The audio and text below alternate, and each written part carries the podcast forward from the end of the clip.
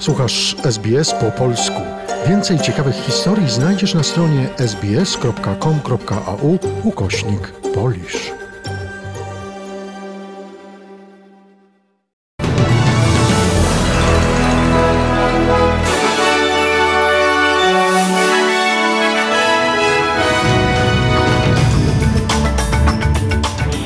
Dzień dobry, przy mikrofonie Joanna Todisko. Na wstępie skrót doniesień w środę 11 maja. Podwyżka płacy minimalnej w Australii jest przedmiotem ostrego sporu przed wyborami. Wojska ukraińskie odzyskują kontrolę w obwodzie charkowskim i zbliżają się do granicy Rosji. Główny Urząd Statystyczny w Warszawie przedstawił bazę działalności Polaków poza granicami kraju. A oto pełny przegląd wiadomości radia SBS. Przywódca opozycji federalnej Anthony Albanese zapowiedział swoje absolutne poparcie dla podwyżki płacy minimalnej o 5,1%, równo z oficjalnym wskaźnikiem inflacji. Rada Związków Zawodowych domaga się 5,5%.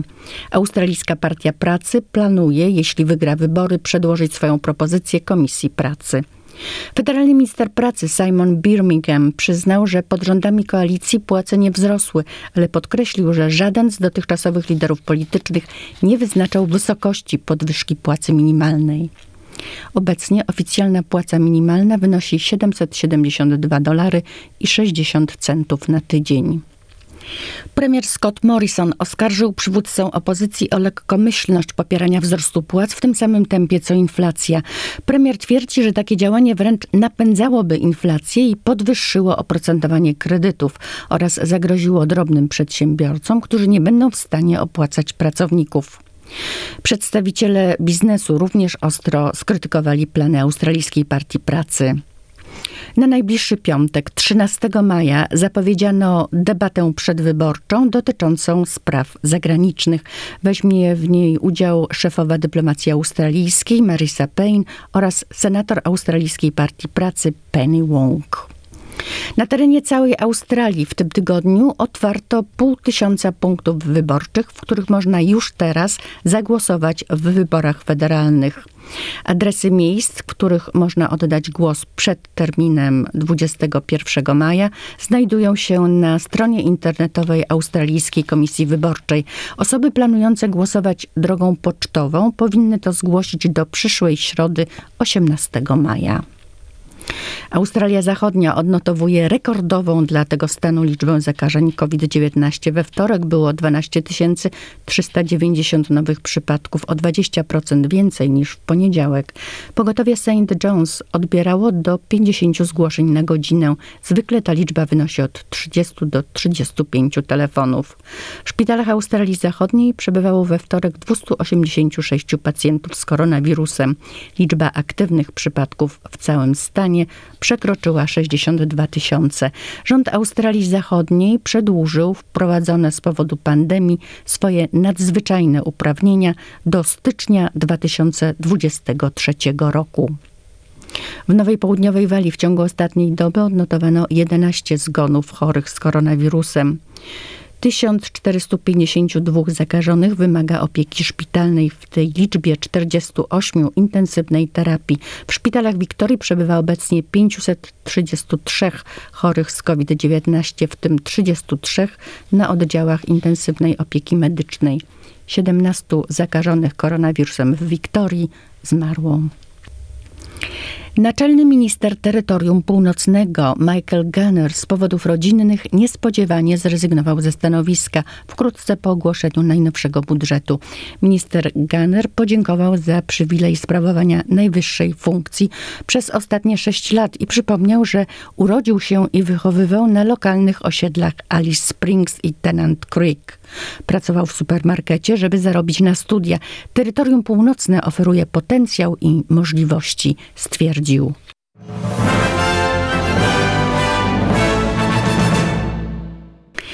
Prezydent Ukrainy Wołodymyr Zełenski powiedział, że zablokowanie przez Rosję ukraińskich portów nad Morzami Azowskim i Czarnym może w konsekwencji doprowadzić do globalnego kryzysu żywnościowego.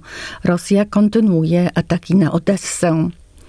Natomiast zrównane już z ziemią miasto Mariupol według przekazów rosyjskich nigdy nie będzie odbudowane poza infrastrukturą portową. W podziemiach huty Azowstal nadal są cywile, informuje burmistrz Mariupola. Wcześniej zarówno Ukraina, jak i Rosja twierdziły, że z tamtejszych schronów wywieziono wszystkich cywilów. Gigantyczny kompleks hutniczy to ostatnie miejsce w mieście, gdzie bronią się Ukraińcy. Rosjanie od tygodni systematycznie bombardują Azowstal. Miejscowe władze informują, że w podziemiach huty jest około tysiąca żołnierzy oraz setka cywilów. Rosja nie godzi się na żadne warunki umożliwienia im ewakuacji. Rozpoczął się 77. dzień rosyjskiej inwazji na Ukrainę. Wojska ukraińskie kontynuują ofensywę pod Charkowem. We wtorek odzyskały kontrolę nad czterema miejscowościami w obwodzie charkowskim i mogą być już nawet 10 kilometrów od granicy z Rosją. Po raz pierwszy od niemal 60 lat królowa Elżbieta II nie wygłosiła mowy tronowej, podczas której monarchini w imieniu rządu przedstawia parlamentowi program gabinetu na ten rok. Podczas jednego z najważniejszych wydarzeń w kalendarzu Wielkiej Brytanii zastąpił ją książę Karol. Świętująca platynowy jubileusz panowania królowa rzadko pojawia się teraz publicznie. Dwór zapewnia, że czuje się dobrze, ale ma problemy z poruszaniem się.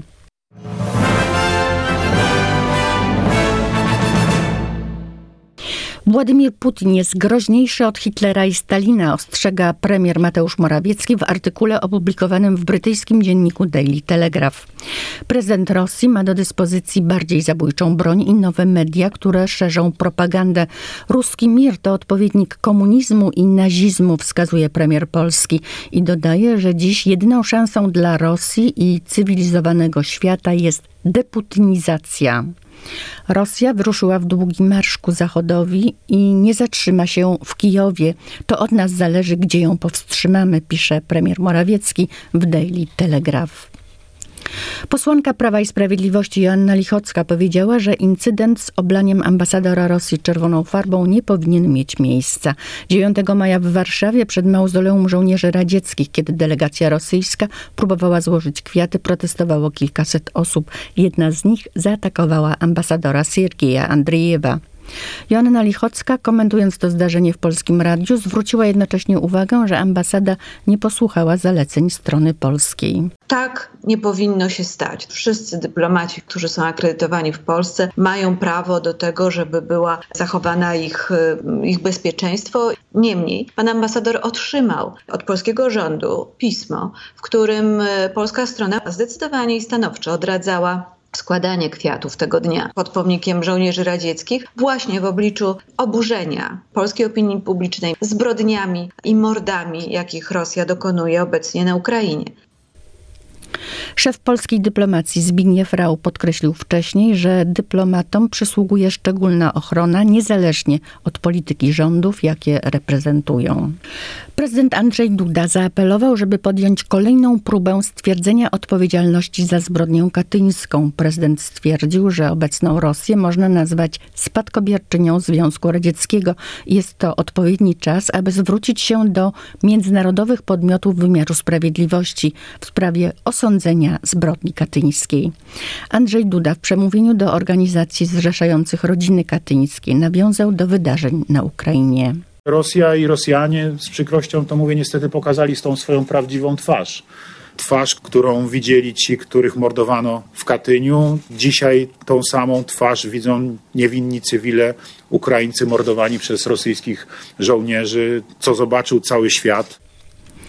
We Warszawie w Kancelarii Prezesa Rady Ministrów zaprezentowano nową bazę organizacji oraz instytucji polskich i polonijnych za granicą. Pełnomocnik rządu do spraw Polonii i Polaków Jan Dziedziczak powiedział: Wykonano wielką pracę, stworzono wielkie dzieło, którego polska polityka polonijna nigdy wcześniej nie miała, nie znała. Prawie 9 tysięcy podmiotów w 115 krajach. Jest to imponujący kapitał jaką dysponuje wspólnota narodowa Polaków na całym świecie i warto o tym rozmawiać.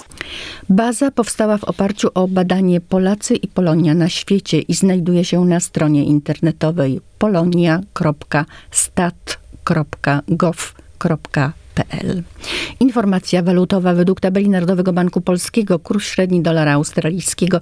10 maja wynosił 3 zł i 10 groszy. Wartość dolara australijskiego spada. Dzisiaj do średnio 69 centów amerykańskich.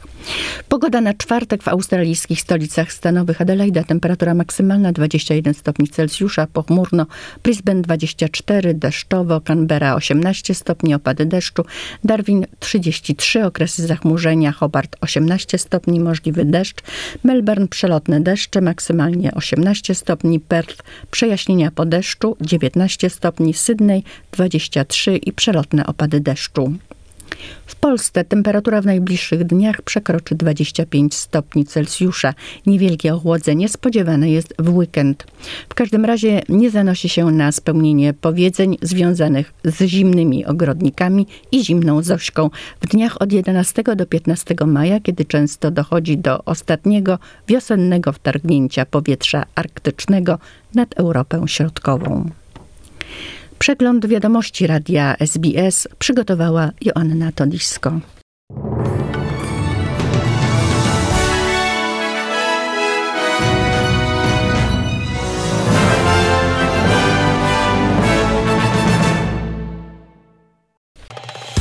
Polub nas na Facebooku, udostępnij innym, skomentuj, bądź z nami na polskim Facebooku SBS.